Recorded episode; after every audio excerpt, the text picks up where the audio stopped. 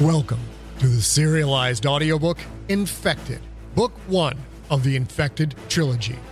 Written by number one New York Times bestselling novelist Scott Sigler. Performed by the author. Infected is also available in print, ebook, and unabridged audiobook. For links to purchase any version, visit scottsigler.com slash infected. Chapter 2 The Raw and the Cooked Dew staggered out of the burning house. Winter air cooled his red face, while inferno heat singed his back through his suit. Hold on, Mal, He said to the bleeding man on his right shoulder.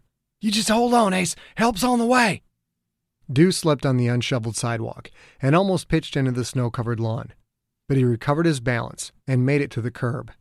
He crossed the street, stumbling like a drunk, then slid Brubaker's body into a shallow snowbank, where it hissed briefly like a match dropped into a stale drink. Dew knelt on one knee and eased Malcolm onto the ground. Mal's once white shirt was a sheet of red around his stomach. The hatchet had gone in deep, deep enough to cut through intestines. Dew had seen wounds like that before, and he didn't have much hope.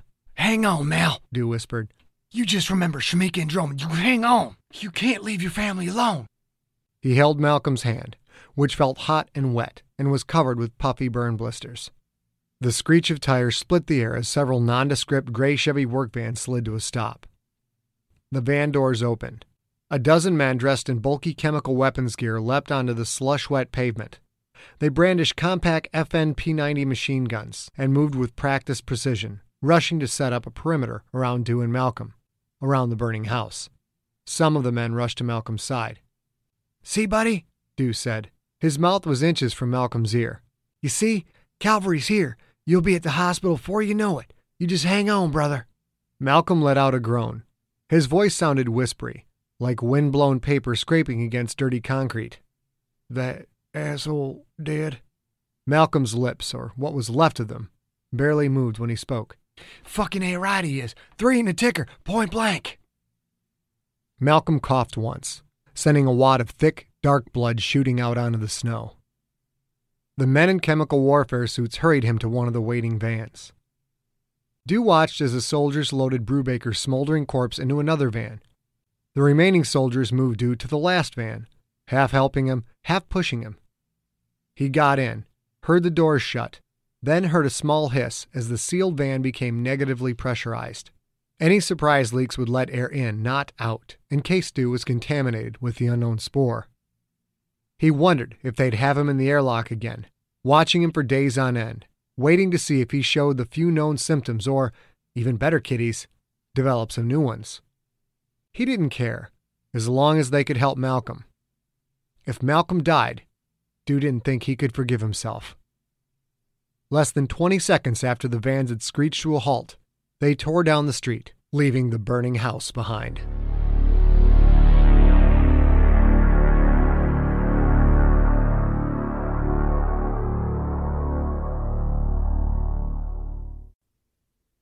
Chapter 3 One Small Step After a journey of unknown distance, unknown time, the next batch of seeds dropped from the atmosphere like microscopic snow, scattering wildly at the tiniest breath of wind. Wave after wave washed through the air.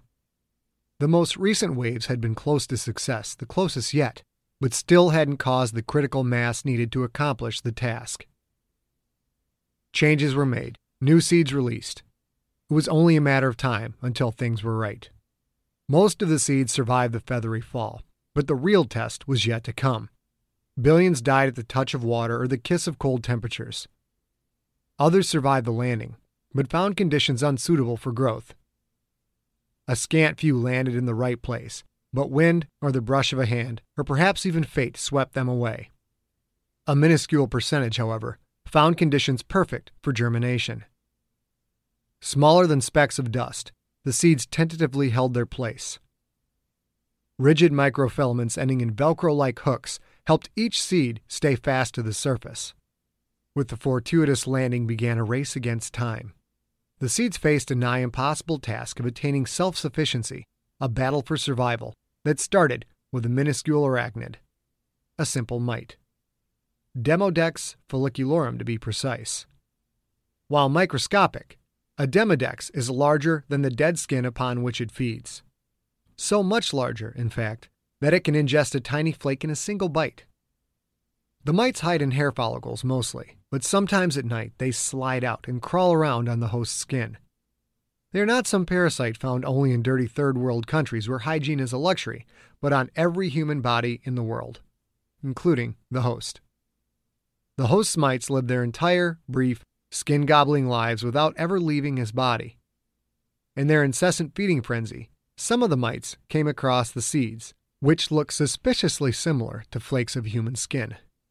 The mites gobbled up the minute seeds, just another mouthful in an endless and bountiful banquet of dead flesh. The mite's digestive system hammered at the seed's outer coat. Protein digesting enzymes, called proteases, ate away at the membrane, breaking it down, weakening it. The membrane ruptured in several places, but did not dissolve completely. Still intact, the seed passed through the mite's digestive tract. And that's where it all began, really, in a microscopic pile of bug shit. The temperature hovered around 70 degrees much of the time and often reached 80 degrees or more with suitable cover. The seed needed such temperatures. It also needed certain measures of salinity and humidity, which the host skin unwittingly provided. These conditions triggered receptor cells, turning the seeds on, so to speak, and preparing it for growth. But there were other conditions that had to be right before germination could occur. Oxygen was the main ingredient in this recipe for growth. During its long fall, the airtight seed coat prevented any gases from reaching the contents contained within. Contents that, were it biological, might have been called an embryo. The Demodex mite's digestive system, however, ravaged the seed's protective outer shell, allowing oxygen to penetrate. Unthinking, automated receptor cells measured the conditions, reacting in an exquisitely intricate biochemical dance that read like a pre flight checklist. Oxygen? Check. Correct salinity? Check. Appropriate humidity? Check. Suitable temperature? Check. Billions of microscopic seeds made the long journey. Millions survived the initial fall, and thousands lasted long enough to reach a suitable environment. Hundreds landed on this particular host. Only a few dozen reached bare skin, and some of those expired before ending up in bug feces. In all, only nine germinated. A rapid fire growth phase ensued. Cells split via mitosis, doubling their number every few minutes, drawing energy and building blocks from the food stored within the seeds. The seedling's survival depended on speed. They had to sink roots and grow protection in a soon to be hostile environment. The seeds did not need leaves, only a main root, which in plant embryos is called a radicle.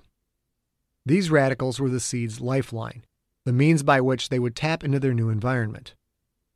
The radicle's main task was penetrating the skin. The skin's outermost layer, composed of cells filled with tough, fibrous keratin, formed the first obstacle. The microscopic roots grew downward, slowly but incessantly pushing through this barrier and into the softer tissues beneath. One seed couldn't break that outer layer. Its growth sputtered and it died. That left eight. Once past that obstacle, the roots quickly dug deeper, slipping beyond the epidermis, into the dermis, then through the fatty cells of the subcutaneous layer. Receptor cells measured changes in chemical content and density. Underneath the subcutaneous layer, just before the firmness of muscle, the roots began a phase change. Each of the eight roots became the center for a new organism. The second stage ensued. This rapid growth had depleted the seed's food stores. Now nothing more than used delivery vehicles, the little husks fell away. Under the skin, second stage roots spread out. They weren't like roots of a tree or any other plant, but more akin to little tentacles, branching out from the center, drawing oxygen, proteins, amino acids, and sugars from the new environment. Like biological conveyor belts, the roots pulled these building blocks back to the new organism, fueling an explosion of cell growth. One of the seedlings ended up on the host's face, just above the left eyebrow. This one couldn't draw quite enough material to fuel the second stage growth process. Simply ran out of energy. A few of the seedling's parts kept growing, assembling, automatically drawing nutrients from the host and creating raw materials that would never be used. But for all intents and purposes, this seedling ceased to be. That left seven. The surviving seedlings started building things. The first construct was a microscopic, free moving thing that, if you had an electron microscope handy, looked like a hair covered ball with two sawtooth jaws on one side. These jaws sliced into cell after cell, tearing open the membrane, finding the nucleus, and sucking it inside the ball. The balls read raw DNA, the blueprint of our bodies, identifying the code for biological processes, for building muscle and bone, for all creation and maintenance. That's all the DNA was to the balls, really, just blueprints. Once read, the balls returned this information to the seedlings. With that data, the seven knew what needed to be built in order to grow. Not at a conscious level, but at a raw, data in, data out, machine like state. Sentience didn't matter. The organisms read blueprints, and they knew what to do next. The seedlings drew sugars from the bloodstream, then fused them, a fast and simple chemical weld that created a durable, flexible building material. As the building blocks accumulated, the organisms created their next autonomous free moving structures. Where the balls had gathered, these new microstructures built. Using the growing stores of the building material, the new structures started weaving the shell. Without fast shell growth, the new organism might not live five more days. It needed that long to reach stage three.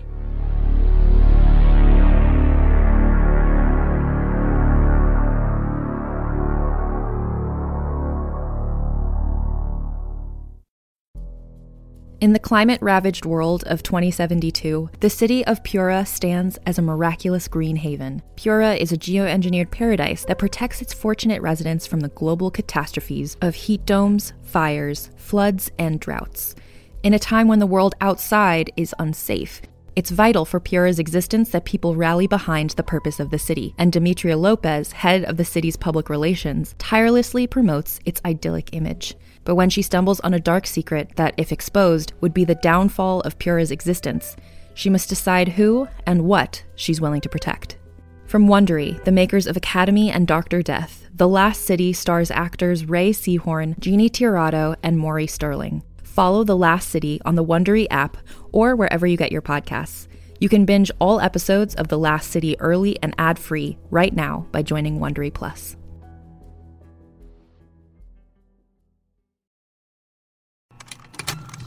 Contained herein are the heresies of Radolf Burntwine, erstwhile monk turned traveling medical investigator. Join me as I uncover the blasphemous truth of a plague ridden world that ours is not a loving God, and we are not its favored children. The heresies of Radolf Burntwine, coming January 2nd, wherever podcasts are available.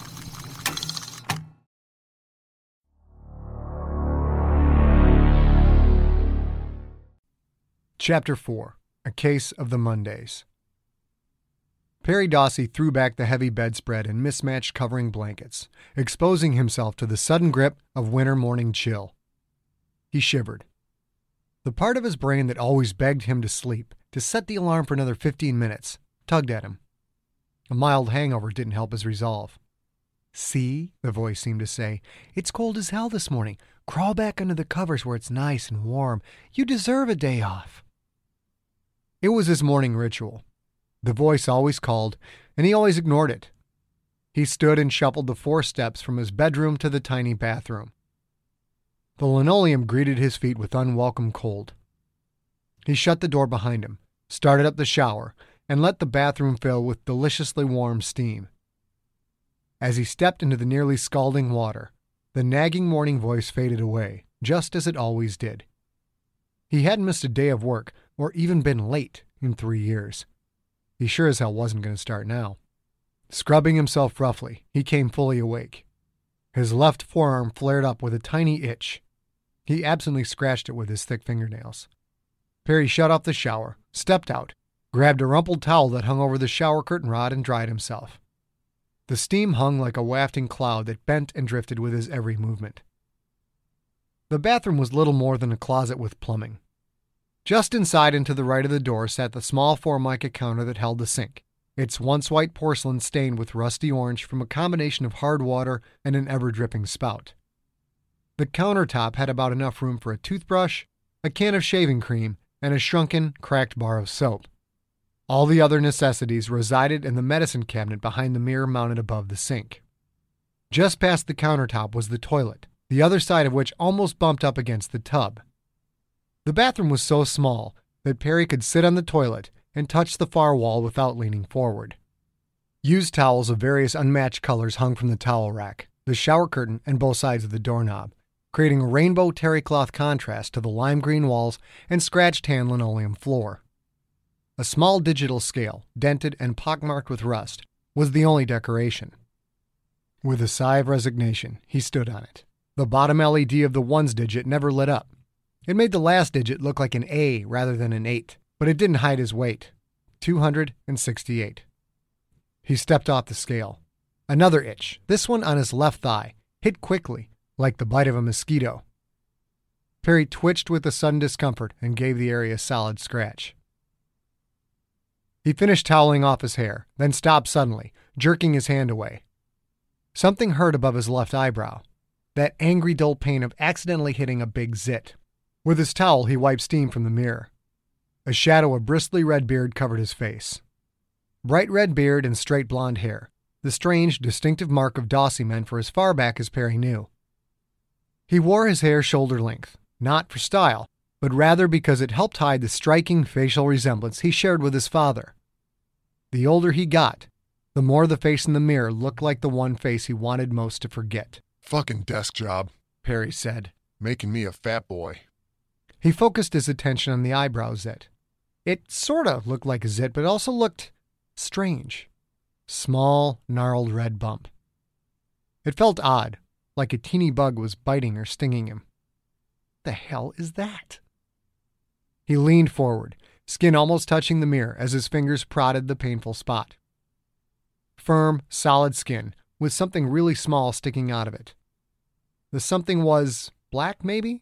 A tiny speck. He dug at it for a second with his fingernails, but the spot hurt. Probably an ingrown hair or something like that. He'd try and leave it alone, let it firm up and deal with it later. Perry reached for the shaving cream.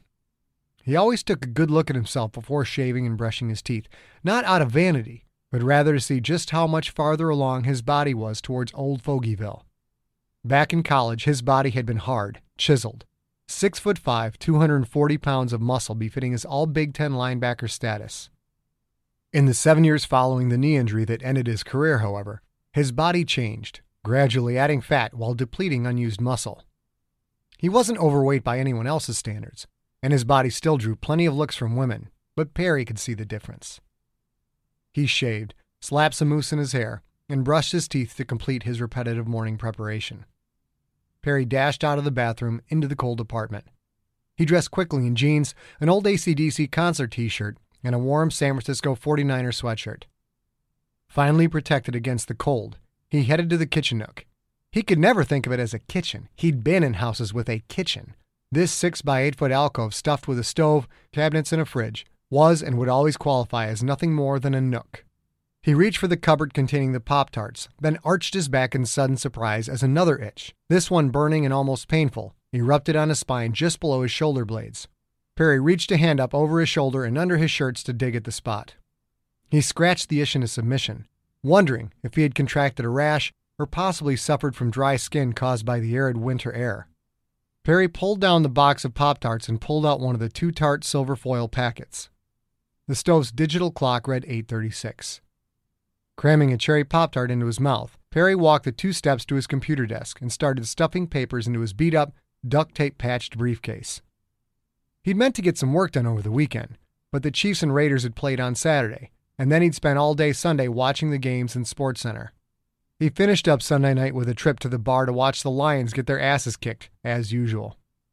He snapped the case shut, threw on his coat, grabbed his keys, and headed out of the apartment. Three flights of stairs later, he exited the building and entered the nice slash cold sting of December in Michigan.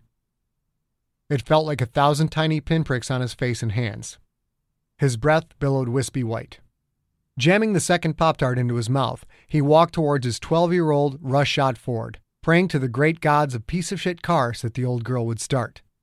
He slid behind the wheel and closed the door. The frost covered windows filtered the morning sun in icy white opaqueness. Come on, sister. Perry said to the car, his breath curling up and around his head. He gave a small grunt of victory as the old car coughed to life on the first try. Perry grabbed the ice scraper and stepped out of the car, only to have yet another itch stab at his right ass cheek like a sandpaper needle. He reflexively grabbed at it, which made him lose his balance and landed him butt first on the parking lot, digging his fingers through the jeans and roughly scratching the spot. Perry felt the seat of his pants dampen with melting snow. Oh, yes. Perry said as he stood and brushed himself off. It's definitely a Monday.